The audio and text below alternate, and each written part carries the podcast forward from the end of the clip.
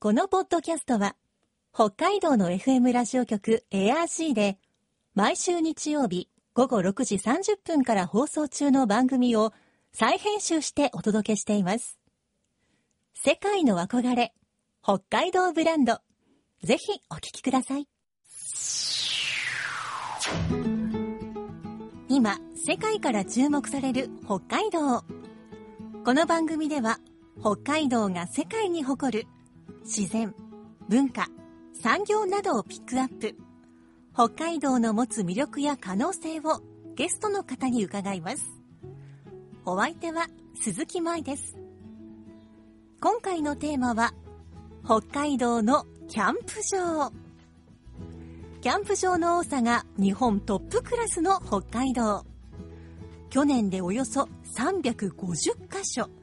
そして今も増え続けています。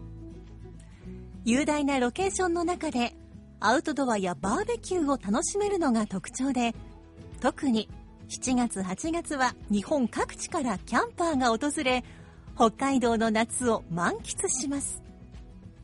さらには外国人の利用客も増加していて、北海道は日本全国、そして海外からもキャンプを楽しみに来る憧れの地になっています。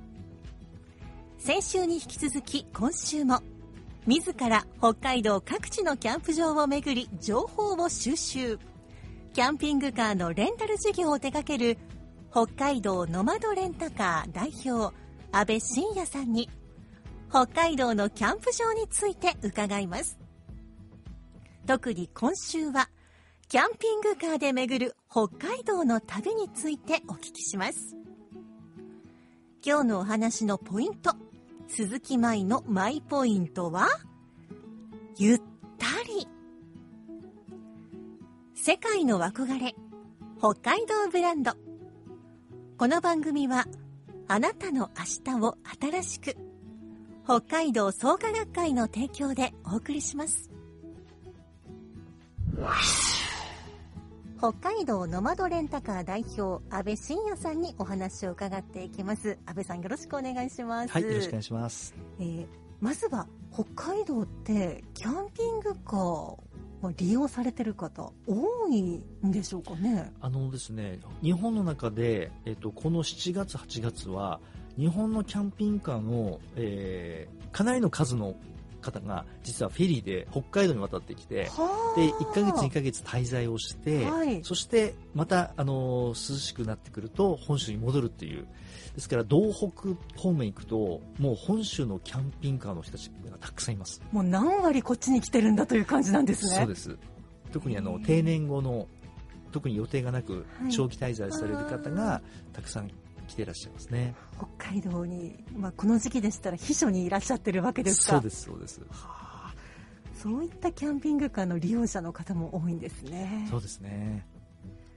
ではキャンピングカーを利用したこんなキャンプがおすすめだよというのがあったら教えてほしいんですがはい。えっとキャンピングカーの旅と普通の、えーホテルを利用する旅っていうのは大きな違いは予定を立てないで、えー旅ができるということなんですね。はいその時の天気ですとか気分とか例えばちょっとこの景色がすごくいいなって言ったらここに2泊しようとか、はいそういうこう自由な計画を立てないっていう旅、これがあのキャンピングカーを利用するおすすめの旅のスタイルですね。確かにどうしてもこう予定を立ててしまったらあのもうちょっとここの景色見ていたいんだけれども帰らなくちゃとか次の移動があるからみたいなのありますけれどそういったことも全部その時々によって変えられる決められるはい。あとですね、北海道の魅力って、その朝焼けとか夕焼けとかうん星空なんですね。はいで、この一番いい時間が、まあホテルはホテルの良さがあるんですが、ええホテルはその時って、ホテルの中にいるじゃないですか。そうですで、ねキャンピングカーの場合は、この時間をゆっくりと楽しめることができます。キャンプ場キャンピングカーから見る朝焼けそれはちょっとホテルだったら寝過ごしてしまいそうですけそれどうですね。ええ普段なかなか見ることがないできない体験をできます。はい、安倍さんは海外のキャンプ場にも行かれたりしてるんですか？はい。あのーまあ、うちはそのキャンピングカーのレンタルの会社ですが、えーお客様はやっぱり本州とか海外のお客様が多いんですね。はい。で、実際にじゃあ自分がお客さんとしてそのレンタルのキャンピングカーを借りた時にどんなところがいいかとか、うんあと世界がやっぱり日本以外のところってこうキャンピングカーの旅が当たり前のこう文化があるんですね。はあで、そこにあの実際に行ってみようということで、えーオーストラリア、ニュージーランド、えーアメリカですね。ここをあのレンタルキャンピングカー借りてあの回ってきました。へえ。えっ、と行ってみて、あの改めて北海道のロケーションってすごいなと思いましたう。んあのニュージーランドとかアメリカってこう広大な自然があるんですが、はいあのほとんどなんかこう北海道とそっくりなんですね。へえ。ただ、そのキャンプ場に入った時の、その、まあ、向こうでは RV パークとかって言うんですが、その設備とか、はいその綺麗な、あの、施設に関しては、圧倒的に海外の方が使いやすくて、綺麗なところが多いです。はあ世界のキャンプ場を知ってるお客様も北海道に来られたり来たしてるんでしょうかね。そうですね、あの、海外のキャンプ場は意外と、まあ、料金も高かったり、はい。あとその、限られたところしか、国立公園でしかできないんですね。うん。で北海道っていうのはどこにでもキャンプ場があって、はいそしてこう料金も安く、んでロケーションも実はすごいこう綺麗なところがあってはあ空いてるので、はい。まあ、そういう意味では世界の中でもこう北海道のキャンプ場というのは私たち以上に海外の人が魅力を今感じている場所になってます。ということは海外からのこう利用客も北海道のキャンプ場増えているんでしょうか？はい、あのちょうど2018年から19年にかけて、はい。あの私の会社が台湾にも支店がありまして、はい。まあ、台湾でその北海道のキャンプ場をちょっとあのお店でこうご案内したんですね、うんうんそしたらそこからいきなりこう台湾の方が来始めて、で今年はですね今コロナが明けて大体7割から8割が、えー台湾のお客様が北海道にはあ。キャンピングカーのレンタルで、はい。あの今キャンプ場回ってますね。すごいですね。はい。特に台湾とか香港の SNS の中で、はい。その北海道のキャンプ場のグループみたいなのがあるんですね、うん。そこであの僕たちよりも実はもう詳しく いろんな情報が飛び交ってます。もう実際に行ってみてすっかりファンになっちゃって、はい。こういろんな魅力を発信してくれるんですね。そうです。なので昨日も台湾のお客様キャンピングカー6台ぐらいでこう今道東の方回ったりとか。へあのキャンプ場も皆さんこう利用されていますね、ーうんリピーターの方とかもいらっしゃるんですかね？もうあの早速今年春に来てまた、あの夏に来る方もいらっしゃいます。思ったよりすごいリピート率でした。そうですね。あの今も直行便がありますから、はい。もう千歳と海外もすぐ近いので、うん。あの気軽に来れる場所になりましたね、特に海外からのお客様のまあ利用者が多いキャンプ場ってあるんでしょうか？はいえっと、やっぱり海外の方、特に台湾とかの方はお花が好きなんですね。はい。なので、えっと、富良野のあのキャンプ場とかですねう、んそういったところがやっぱりすごく最初は人気になりますね。はい。ただこれからは、えっと、道東とか東北の方はい。が今すごく人気が出てきてます。へえ、それは何か理由があるんですか？あの今までは普通に札幌とか、まあ、小樽とか主要なところにこう観光バスで行ったりとかしてたのが、まあ、キャンプってことは車で移動しますから、はい。もう自由にこう Google マップを見ながら行けるんですね、うんうんそうするとやっぱり行ったことないところに行きたい。で道東とか道北ってもう自然がたくさんありますので,、はい。でそこの魅力に気づき始めた感じですね、なんかアクティブなお客様が多いですね。そうですね。もうあのすごく皆さんアクティブに動いてますね、海外からのお客様1年通していらっしゃるかとは思うんですけどそのシーズンによって、まあ、来る方違ったりするんでしょうか？あの6月から9月ぐらいまではアジアの方が多いですねはい、まあ、台湾、香港、シンガポールの方。で、冬場の1月、2月は、欧米のスキー、スノーボーダーの方が、はあ長期で、あの、いっぱいになります。えー長期でキャンピングカーを借りられるんですか？そうなんです。もう2週間とか3週間で。ではこれなぜかというと、北海道のパウダースノーを狙ってくるので、ホテル泊まってしまうと、例えば、ニセコに泊まってて、旭川に雪が降ってて、ええでも、また帰んなきゃいけないですね。そうですね。でキャンピングカーはそのまま雪の降ったいいところを自由にこう移動しながら、パウはダースノーを楽しめるので、それで皆さん使うんですね。あニセコのパウダースノーも体験したいし旭川でも滑りたいしというからだからキャンピングカーがあるじゃないかとそうなんです。天気図を見ながら移動するんですね。すごいですね。あじゃあそういった使い方ができるのもキャンピングカーの楽しさですか？そうですね。もう、あの、朝一で移動して滑って、あの、温泉に入って、はいで、キャンピングカーで寝てっていうスタイルですね。あ日本人と違って、海外のお客さんって、大体、1週間から、まあ、2週間ぐらいの長期でこう休みを取って、ーはい。ゆっくり回られるんですね。う。ん。なので、日本人は大体週末に1泊2泊ではい。一気に回ろうとするんですが、ええあの海外の方ってやっぱりこう1箇所に2、3日滞在して、うんうん特に何をするでもなく、1日ぼーっとしながら過ごすような、もう本当に自由な旅をする方が多くてう、んなんかそういうスタイルっていうのはすごく一番実は贅沢なんじゃないかなって思いますね。何もしないゆったりとした時間を楽しむ旅そうですね。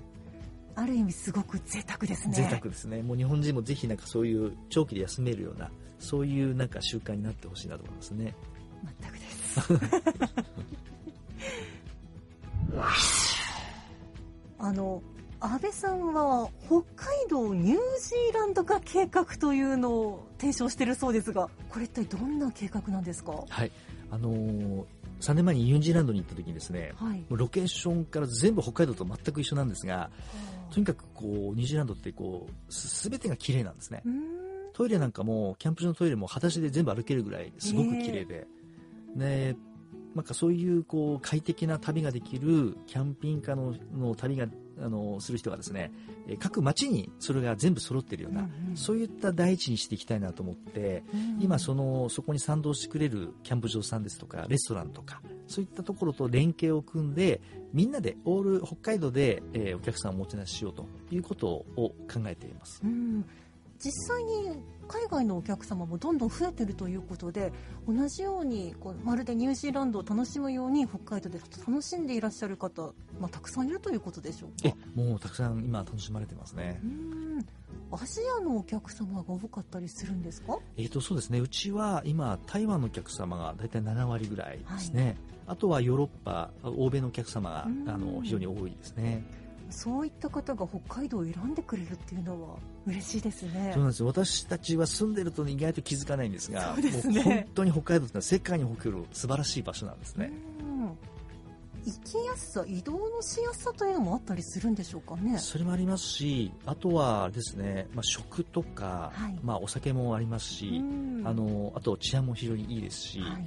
まあ、全てにとってこう北海道ってやっぱり世界の中でもトップクラスだと思います。うんキャンピングカーを使った旅ならそういったいろんなこう北海道の美味しいものとかトップクラスのものを各地楽しめちゃうという。そうです。特にあの魅力はやっぱり地方にありますね。うん。あのまだまだこう私たちが行ったことない道東とか道北とかそういう地方の方に素晴らしいところがたくさん隠れてますね。う、ん。キャンピングカーならそんなところにも足を運べちゃう。はいそうです、うん。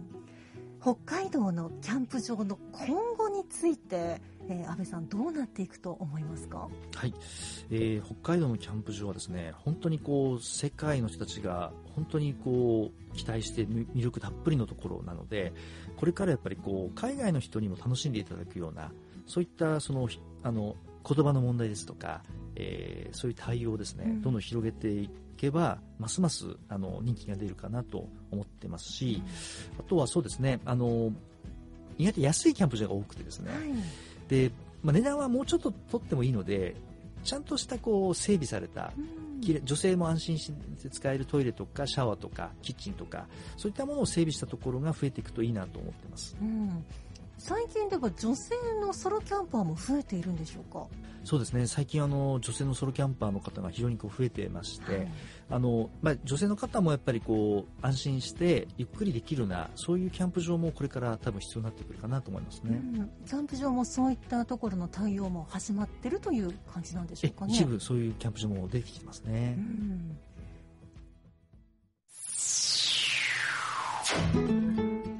世界の憧れ北海道ブランド。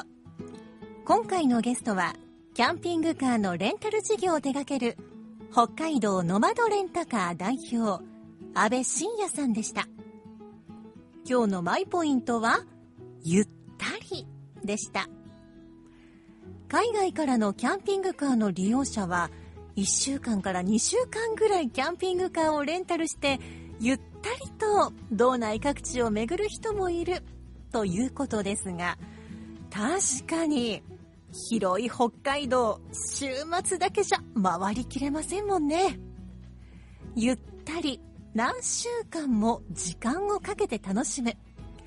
これが理想的な北海道旅行の姿なのかもしれません。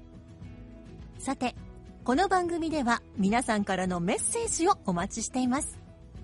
番組の感想やあなたの思う北海道ブランドなどぜひお寄せください。クオカード3000円分を毎月抽選で1名の方にプレゼントしています。詳しくは番組のホームページをご覧ください。北海道ブランド。そこには世界を目指す人たちの知恵と情熱があります。来週もそんな北海道ブランドに元気をもらいましょう。ご案内は鈴木舞でした。世界の憧れ、北海道ブランド。この番組は、あなたの明日を新しく、北海道創価学会の提供でお送りしました。